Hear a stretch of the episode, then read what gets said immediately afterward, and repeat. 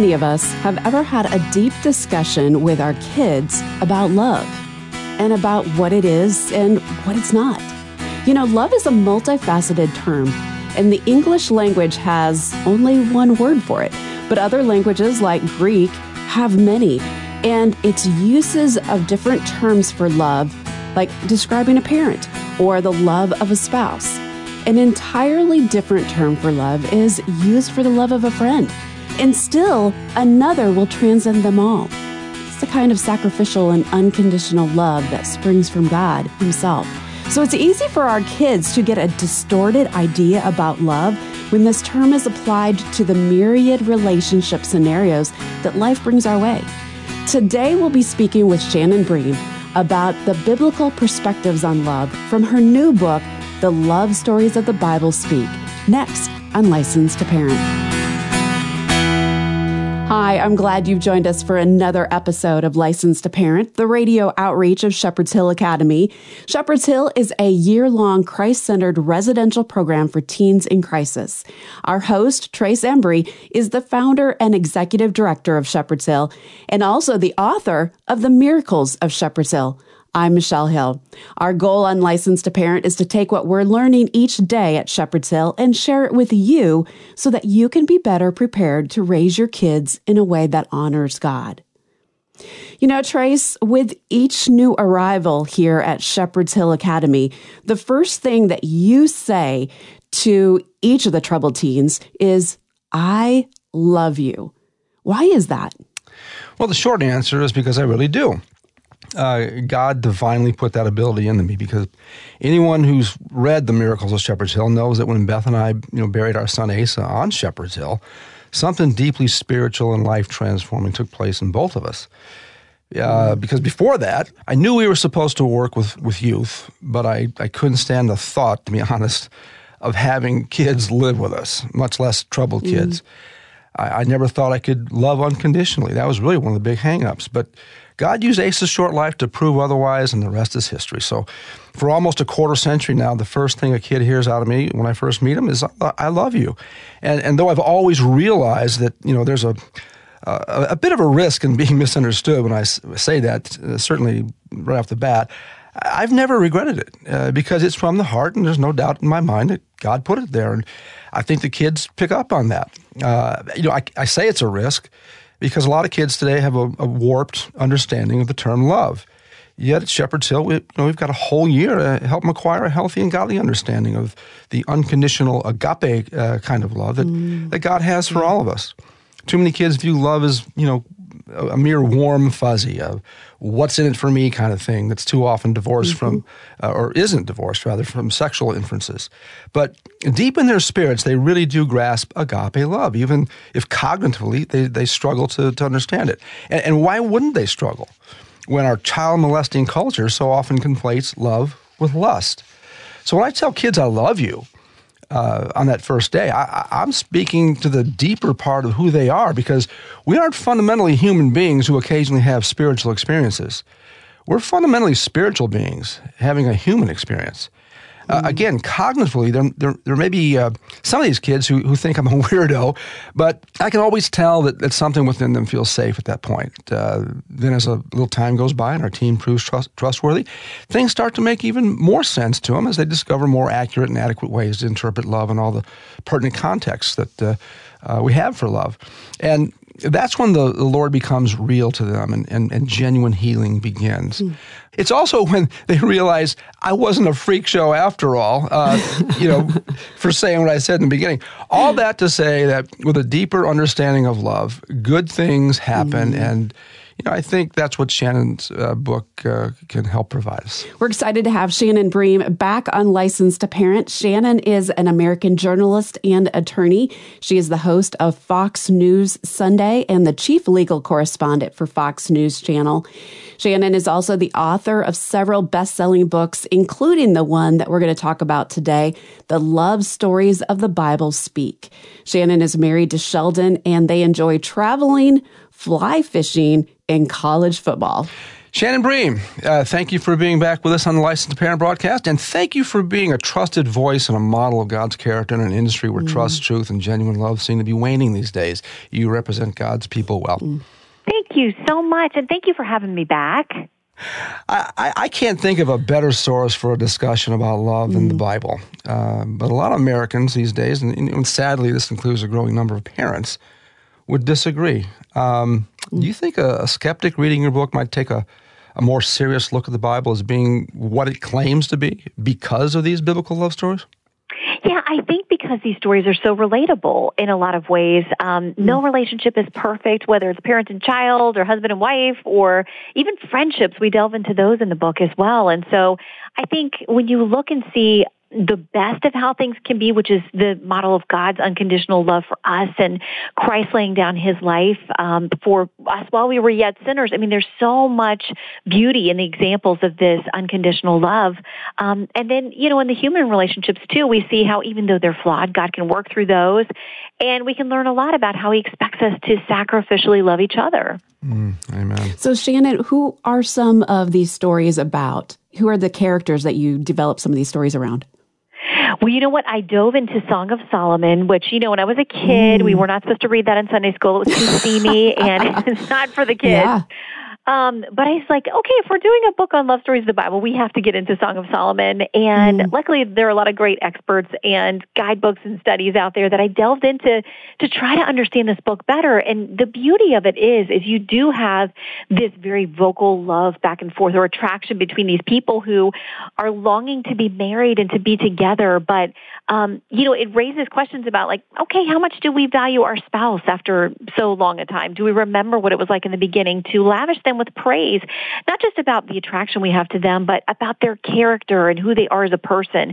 I mean, all of that is modeled in Song of Solomon, and, and the back and forth there makes me think I got to up my game, you know, with my my love mm. notes. I can't be just like have a great day, mm-hmm. XO. Um, you know, they're talking about arms as bands of gold and you know teeth like white mm. goats and sheep, and so it's it's it's humorous in a way, but it also shows us that longing. It reminds us God uh, created us that way, and He mm. knows the longings of our heart. Yeah. And I think God gets a bad rap, you know, uh, for being a sexual prude. But the Song of, uh, of, Songs or Song of Solomon, it does speak to the the eros uh, kind of love. Mm-hmm. And w- when you put the whole sexual act in God's ecosystem, it's a, absolutely a beautiful thing, just like a fire, a fireplace. But that fire out in the in the carpet, just six feet mm-hmm. away, is no longer beautiful. Um, why wouldn't this book, uh, and, and, again, I'm speaking of Song of Solomon, why wouldn't this book be a great read for married couples to grow in their understanding of, of that eros kind of love or true romance? And, and what happened to the word romance? You don't hear that a lot anymore, at least I don't. Yeah, it's true. I think that unfortunately, you know, the newest generation is probably being sold, as we have for decades, this idea that you just, um, you know, do what works for you. Mm-hmm. You don't really worry about investing in the intimacy of emotional intimacy and vulnerability and all of these things that give our relationships such richness. And I think when you feel that you can trust um, your spouse and that the love is not conditioned on just the physical. I mean, that mm-hmm. attraction is always going to be part of initially bringing people together, um, but that it's something much deeper. I think people are sold a bill of goods that intimacy is just physical, no um, but when you miss the emotional connection there. I think it's so one dimensional. And a book like Song of Songs or Song of Solomon, um, I thought it was important to dig into that and to see that, you know, um, these people are longing for each other, but, but talking about wanting to be together and make this commitment and meeting the family and all of these things that are beyond just kind of the disposable relationships that people have told, been told would make them happy. But a lot of people, um, and this isn't just, you know, conservative or religious people. I mean, a lot of people, there are interesting books and substacks and things mm-hmm. coming out where people who, you know, grow up maybe more liberal or more progressive in their ideas are saying these you know, relationships, if you can even call them that, are just leaving me empty. Mm-hmm. And there mm-hmm. beauty yeah. in being committed and making sacrifices um, and doing things that um, require us to be less selfish. Yeah, I, I, I think uh, you hit the nail on the head when you said selfish, because I think we've bought into this narcissistic uh, approach to life and of course that bleeds over into you know our intimate relationships. But the word commitment, um, that seems to have kind of ebbed away too. Nobody commits to mm-hmm. anything anymore.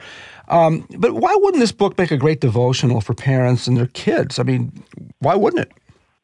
Yeah, I mean, we, I actually have had two different couples who uh, have told me that they're doing this as their devotion book together and that they're oh, sharing wow. this um, to work through and talk through and read to each other and really delve into these stories um, and that they may broaden it to their family as well after they've gone through the book. So I think we want our kids to see healthy relationships and we want our relationships to be healthy. So I think it's a really good way to spark discussions, even about, you know, tougher topics and conversations sure. that, you know, we should be willing to have in our Christian families and households that um, we want people to have those conversations within the context of the home and what a beautiful place to have um, some safety and security and probing some of these questions and these issues. So I've been really excited that I've already had people come to me and say that's how they're using this book.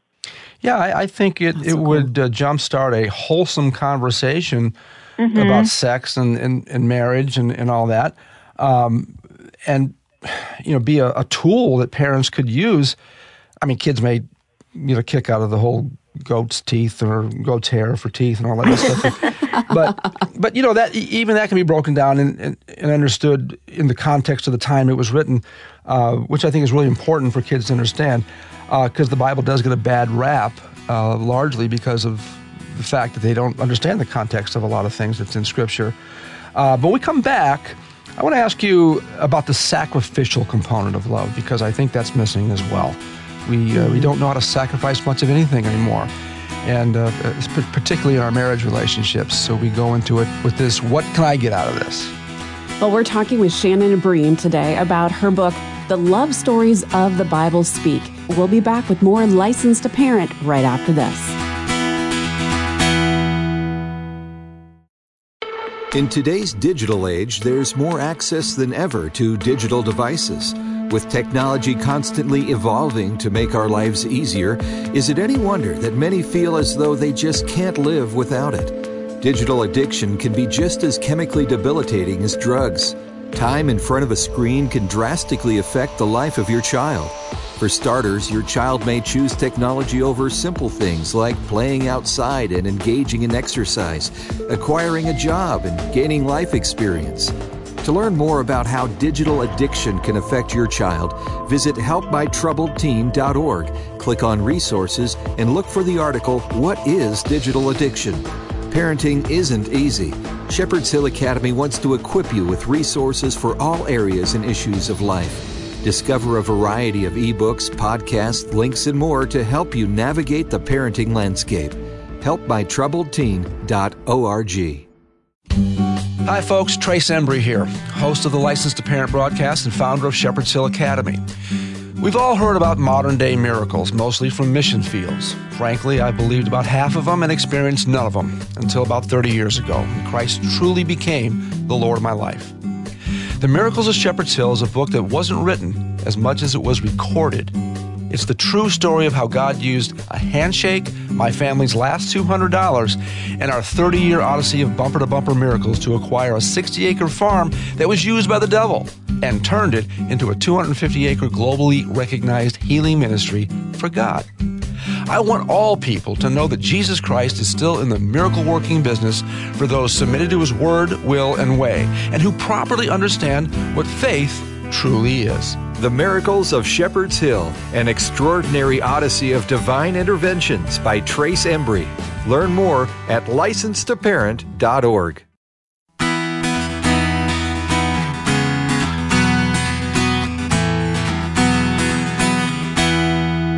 Welcome back to Licensed to Parent, the radio outreach of Shepherd's Hill Academy.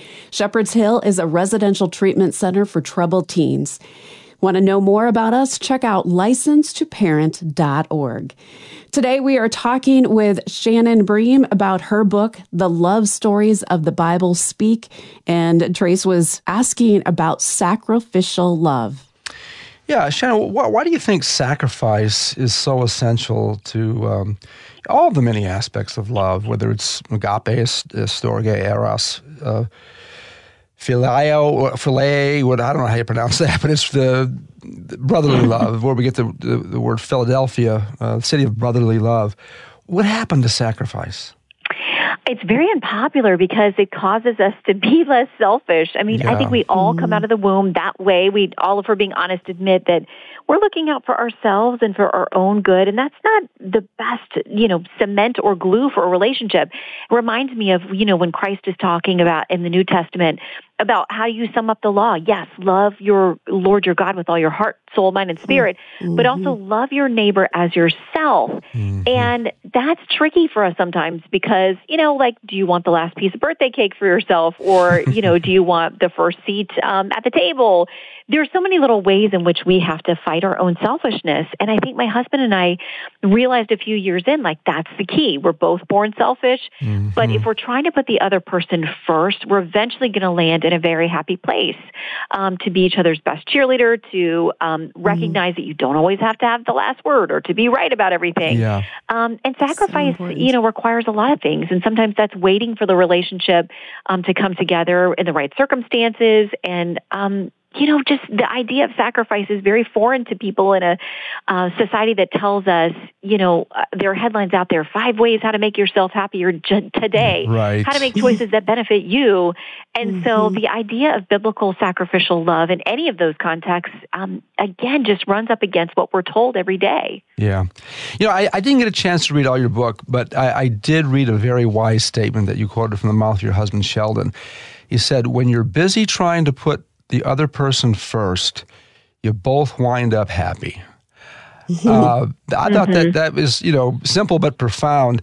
Um, what would happen, uh, logically speaking, what would happen if uh, the seven or eight billion people on the planet all decided that agape love, they were going to commit to agape love uh, and and work that through the storge love, the eros love, the philia love, or whatever how do you pronounce that. Uh, what, what would happen to the to the world if if people committed to that biblical standard for for unconditional love? Gosh, don't you guys think that would be so radical? I mean, heaven. the sniping yeah. on social media, the fighting with family right. and friends over, you know, mm. politics or finances or, you know, whatever it is, wars across the country trying to oppress and, and harm innocent people. Mm. Um, there are just so many things that would be undone if we really lived by that ideal that we would really put other people first. Um, it does require us to, you know, I've got a, a friend, I always think about, um, Dr. Robbie George, who's a Princeton professor, and he says the smartest thing. He says you should go into relationship because he does a lot of these debates and things. You got to go into these conversations with at least the possibility in your mind that you may be wrong about something. Right. But you have to at least mm. think about that possibility. And I think when we look at each other with the respect of, hey, this person is created in God's image, every soul is precious to him, I owe them basic respect. And hey, maybe there are things I need to learn in the world. I think when we approach relationships and people that way, gosh, if the world did that, we'd be in a much different place. Amen, sister. Um, if you only had a, a, sentence or two to sum it all up, all right, you, how about a paragraph or two? Uh, take what you need. What should the love stories of the Bible speak to parents about their kids? gosh, I think we see the beautiful relationship of our Heavenly Father to us, this unconditional love that is mm-hmm. always pursuing and loving and forgiving. And, you know, we're told in First John, we love because He first loved us. Mm-hmm. So when you're having a rough day or a parenting crisis, I think if we can look at things through the lens of God as our Heavenly Father, it's a big help. Yeah.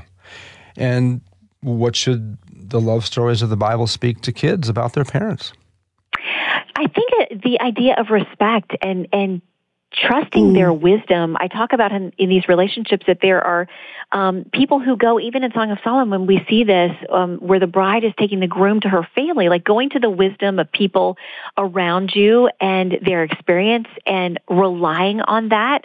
I think it's a beautiful thing. I mean, respecting and loving our neighbor as ourselves does include honoring our parents. Mm-hmm. And um, they've seen life and they may have advice for you on matters of love or career or anything else. And we give them a lot of honor by going to them with that and trusting them. Mm-hmm. So, do you have any idea how to restore, uh, how parents rather can restore the importance of sacrifice in the hearts and minds of their kids in the context of love? Yeah, I think just looking at some of these stories, I think about um, even Ruth and Boaz, one of the love stories that we feature. Um, she was a very young widow, and her mother-in-law was widowed. They had no man in their life to protect or provide for them. And Naomi said to mm-hmm. young Ruth, "Go off, make a new family, start somewhere else, have your own children, do your own thing."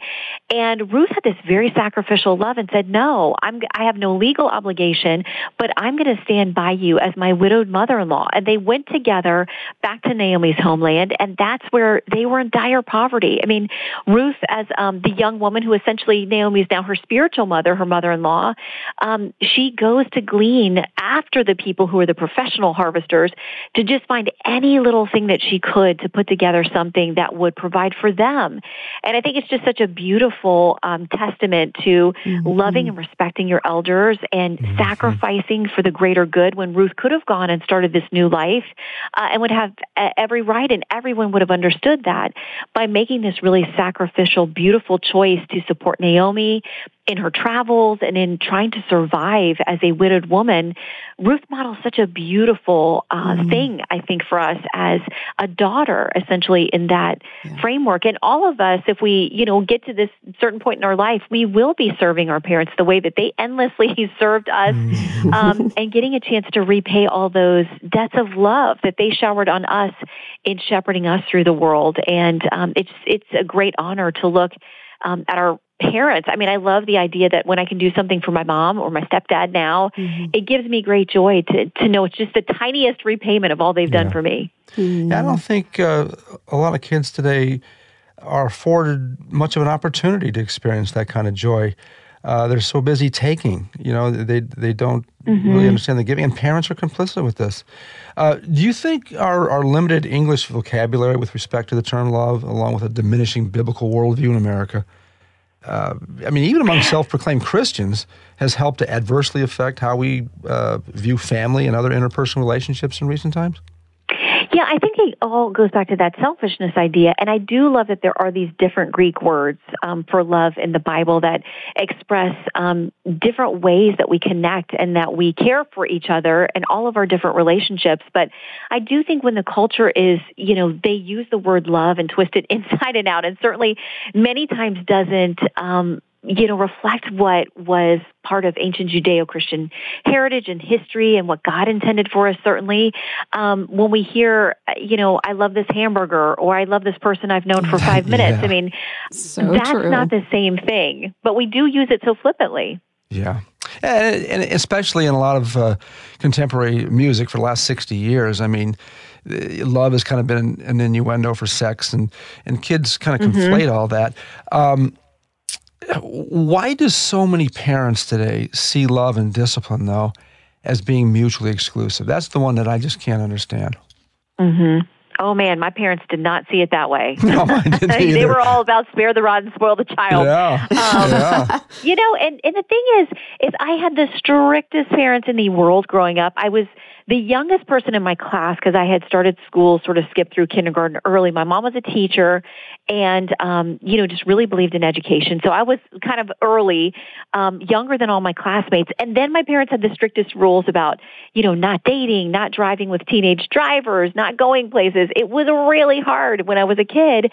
Um, but my mom did not my mom and my dad and my stepdad and my stepmom i was really blessed to have four wonderful parents in my life but they were united in the discipline thing and i hated it at the time i felt very uncool and weird mm. and people made fun of me sometimes because Look i just couldn't do things yeah. or experience what they would say quote unquote were you know normal teenage things but my mom did not blink in the face of that. She was not like, oh no, I want you to be my best friend. She is now. Mm-hmm. And I thank her so much for how mean she was. And I actually, my very first book wrote a chapter called The Meanest Mom in the World because she wore that as a badge of honor. She actually sure. had a plaque that she put up in the kitchen. She found at a yard sale that talked about being the meanest mom in the world. And mm. I'm grateful to her now. I'm sure I was very unpleasant as a child because I was so unhappy about uh, the restrictions on my life, but I thank her all the time now, mm. and we are very close friends. Well, you, she beautiful. sacrificed uh, maybe a, a, lifetime of close friendship uh, in the teenage mm-hmm. years uh, for a, a, lifetime of, of close friendship. You know, I used to tell my kids, "Listen, I love you too much to care what you think about me right now. This is what has to be done."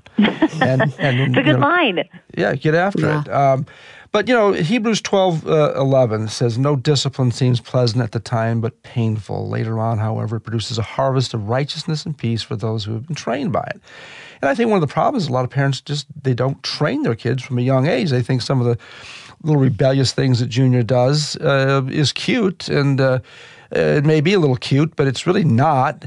And by the time they uh, uh, become teenagers, it's, uh, you know, 15 years and 200 pounds too late to really do much about it.